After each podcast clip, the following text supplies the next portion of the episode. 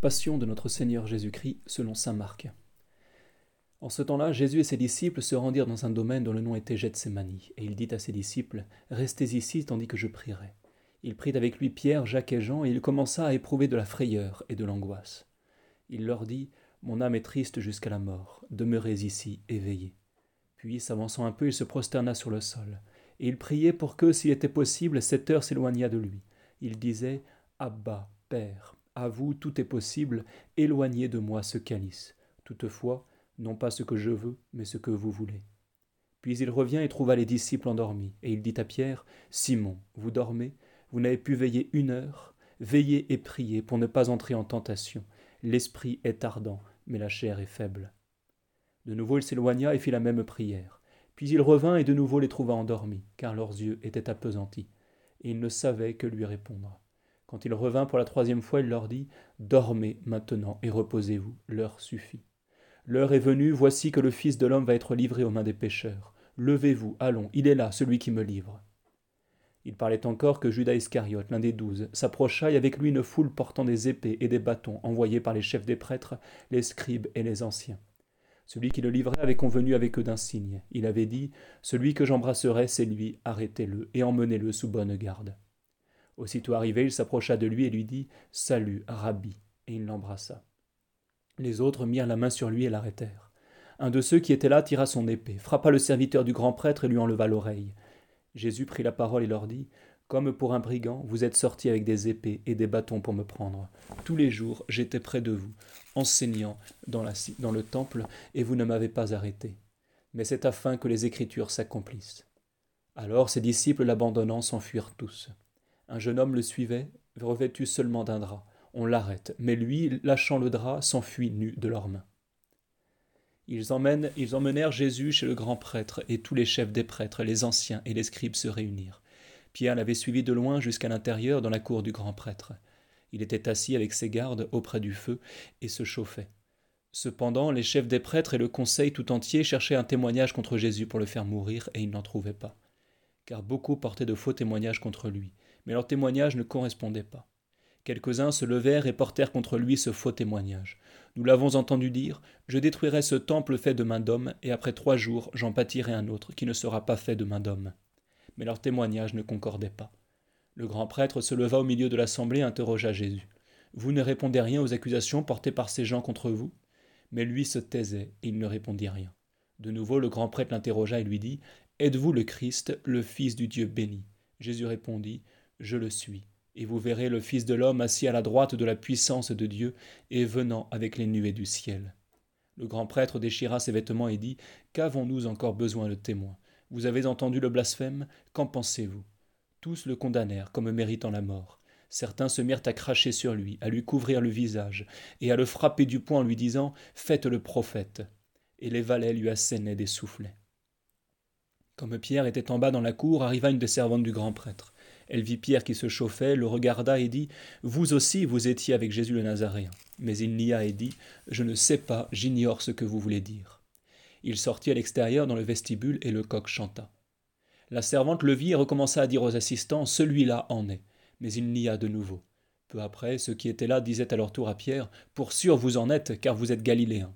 Alors il se mit à lancer des imprécations et à jurer Je ne connais pas cet homme dont vous parlez. Aussitôt, pour la seconde fois, le coq chanta. Et Pierre se rappela la parole que Jésus lui avait dite Avant que le coq ait chanté deux fois, tu me renieras trois fois. Et il se mit à pleurer. Dès le matin, les chefs des prêtres tinrent conseil avec les anciens, les scribes et le sanédrin tout entier. Puis, ayant lié Jésus, ils l'emmenèrent et le livrèrent à Pilate. Pilate l'interrogea. Vous êtes le roi des Juifs? Jésus lui répondit. Vous le dites. Les chefs des prêtres portaient contre lui beaucoup d'accusations. Pilate l'interrogea de nouveau. Vous ne répondez rien? Voyez combien d'accusations il porte contre vous. Mais Jésus ne répondit plus rien, si bien que Pilate était dans l'étonnement. Or, le jour de la fête, il avait coutume de leur accorder la liberté d'un des prisonniers, celui qu'il réclamait. Il y avait alors un nommé Barabbas, emprisonné avec les émeutiers, et qui avait commis un homicide au cours de l'émeute. La foule monta et se mit à réclamer à Pilate ce qu'il leur accordait toujours. Il leur répondit Voulez-vous que je vous libère le roi des Juifs? Car il comprenait que les chefs des prêtres l'avaient livré par jalousie. Mais les chefs des prêtres soulevèrent la foule pour qu'il leur libérât plutôt Barabbas. Pilate prit de nouveau la parole et leur dit Que voulez-vous donc que je fasse du roi des Juifs? De nouveau ils crièrent Crucifiez-le. Pilate leur dit Qu'a-t-il donc fait de mal? Mais ils criaient de plus en plus fort Crucifiez-le. Pilate, voulant contenter la foule, leur libéra Barabbas, et après avoir fait flageller Jésus, il le leur livra pour qu'il soit crucifié. Les soldats l'emmenèrent à l'intérieur de la cour du prétoire, et ils rassemblèrent toute la cohorte. Ils le revêtirent de pourpre et le coiffèrent d'une couronne d'épines qu'ils avaient tressée. Puis ils se mirent à le saluer. Salut, roi des Juifs. Ils lui frappaient la tête avec un roseau, crachaient sur lui et fléchissant les genoux se prosternaient devant lui. Quand ils se furent moqués de lui, ils lui enlevèrent la pourpre et lui remirent ses vêtements. Ils emmenèrent Jésus pour le crucifier. Et ils requièrent pour porter sa croix un passant, Simon de Cyrène, qui venait de la campagne, le père d'Alexandre et de Rufus. Ils le conduisent au lieu dit Golgotha, ce qui se traduit le lieu du crâne. Ils lui donnèrent alors du vin mêlé de la myrrhe, mais il n'en prit pas. Après l'avoir crucifié, ils se partagèrent ses vêtements, en tirant au sort la part de chacun.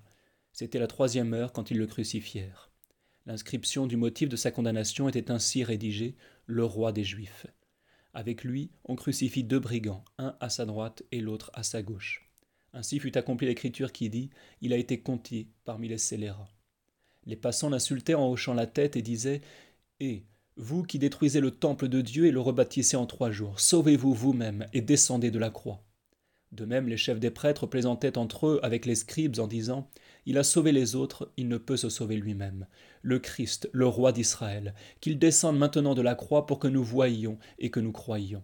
Ceux qui étaient crucifiés avec lui l'injuriaient aussi. Quand vint la sixième heure, il y eut des ténèbres sur toute la terre jusqu'à la neuvième heure. Et à la neuvième heure, Jésus cria d'une voix forte Eloi, Eloi, lama sabachthani, ce qui se traduit Mon Dieu, mon Dieu, pourquoi m'avez-vous abandonné? Quelques-uns de ceux qui étaient là disaient en l'entendant Voilà qu'il appelle Élie. Un homme courut remplir de vinaigre une éponge, et l'ayant mis au bout d'un roseau, il lui donnait à boire en disant Laissez, voyons si Élie viendra le détacher. Mais Jésus, poussant un grand cri, expira.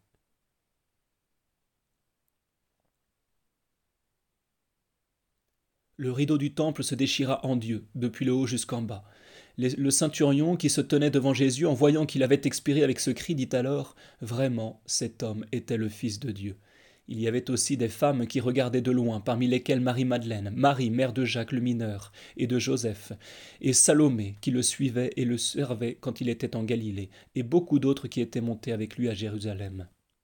Le soir étant déjà venu, car c'était la préparation, c'est-à-dire la veille du sabbat, arriva Joseph d'Arimathie, membre notable du conseil, qui attendait lui aussi le royaume de Dieu. Hardiment, il se rendit chez Pilate et demanda le corps de Jésus.